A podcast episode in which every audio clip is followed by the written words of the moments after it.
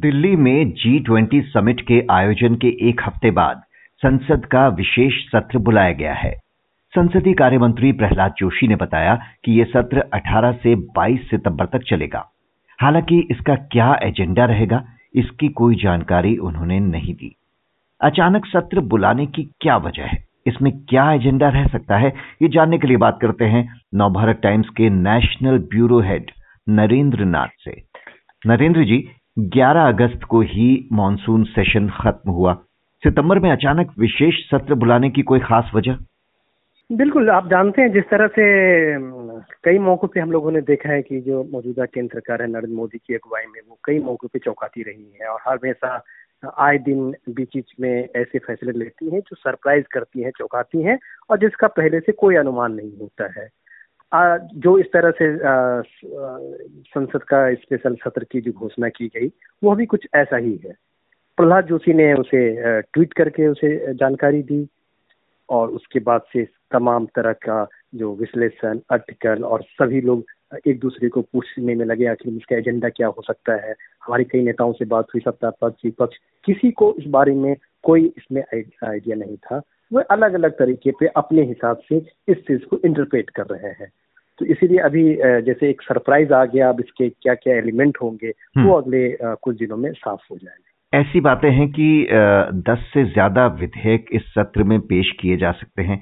तो ये कौन कौन से बिल हो सकते हैं जिनकी चर्चा हो रही है?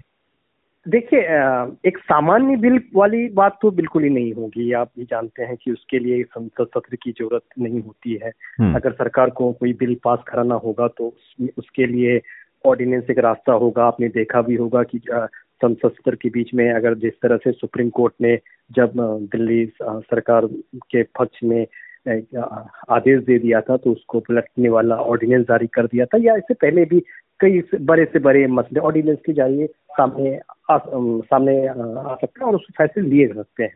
तो इसीलिए ये किसी सामान्य बिल या किसी खास बिल के लिए आएगा संसद का विशेष सत्र ऐसी इसकी संभावना कम है। हाँ कुछ जैसे आप कहते हैं कुछ बिल ऐसे होते हैं जिसका संके, संकेतात्मक वैल्यू अधिक होता है जिससे एक संदेश देने की कोशिश की जा, जा सकती है। ऐसे बिल ज़रूर हो सकते हैं जैसे प्राइमरली जैसे आप कहेंगे जैसे सिर्फ़ अभी मैं चर्चाओं के आधार पर कह रहा हूँ जैसे पहली चर्चा हुई क्या ये एक देश एक चुनाव वाली कोई से जुड़ा कोई बिल हो सकता है क्या? उसका बैकड्रॉप में ये है कि अभी कुछ दिनों से चर्चा चल रही थी कि साल के अंत में जो पाँच राज्यों के असेंबली इलेक्शंस होंगे, उसके साथ लोकसभा का भी चुनाव हो सकता है। तो वो एक अलग बात है, लेकिन ये कई बार ये बात उठी है कि खास करके नरेंद्र मोदी ने इस को, इस प्रस्ताव को पहले कभी आडवाणी ने बढ़ाया था और फिर बाद में इसे कई मौकों पे इलेक्शन रिफॉर्म के प्रोसेस में मोदी ने कहा कि एक देश में एक देश एक चुनाव होना चाहिए।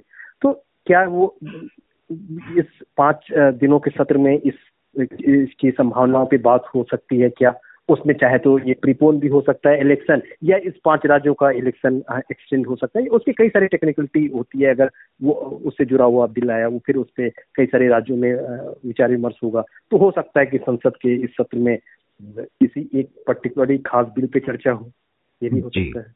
आपने कहा कि समय से पूर्व चुनाव या फिर सभी चुनाव एक साथ कराने का कोई एजेंडा अचानक पेश करके चौंका सकती है सरकार, ये विपक्ष कई दिनों से अटकले लगा भी रहा था। अब विपक्ष की हम और भी बयान सुन रहे थे, उद्धव गुट जो है शिवसेना का, उसके नेता अरविंद सावंत ने तो ये कह दिया कि इतिहास में आज तक उत्सव के दौरान कभी भी संसद का सत्र नहीं बुलाया गया। तो एक तरह से विरोध के सुर उठने शुरू हो गए हैं इसके खिलाफ?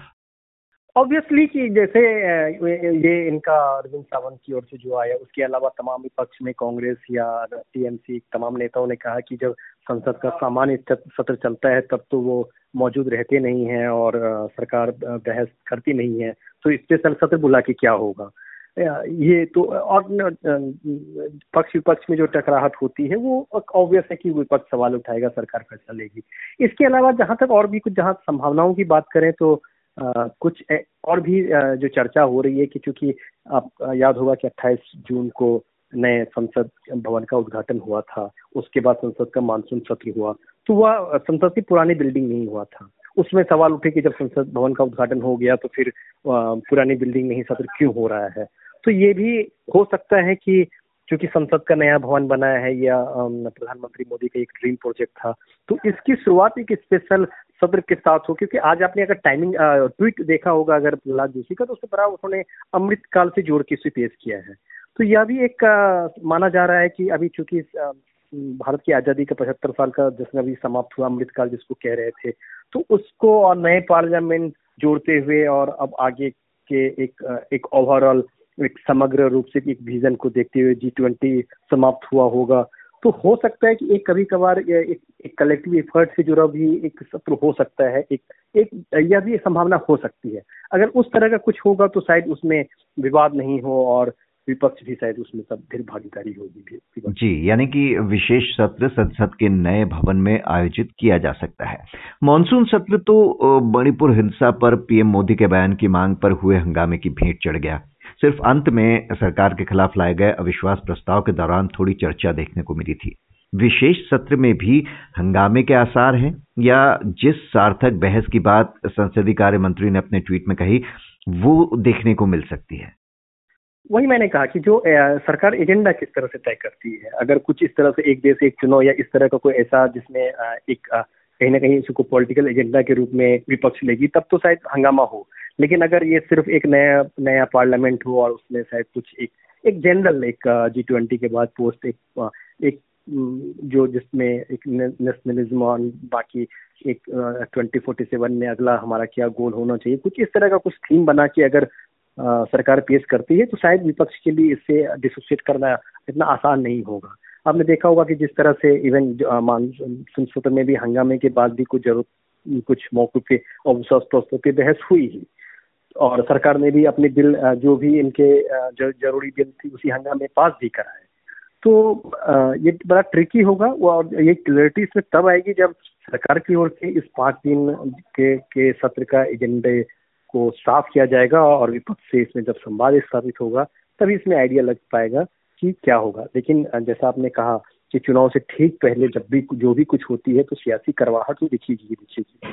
जी तो फ़िलहाल इस विशेष सत्र को लेकर सवाल तो कई हैं, कई तरह के कयास लगाए जा रहे हैं, लेकिन शायद धीरे धीरे इसकी परतें खुलें और समझ में आए कि क्या वजह हो सकती है। नरेंद्र नाथ जी, शुक्रिया।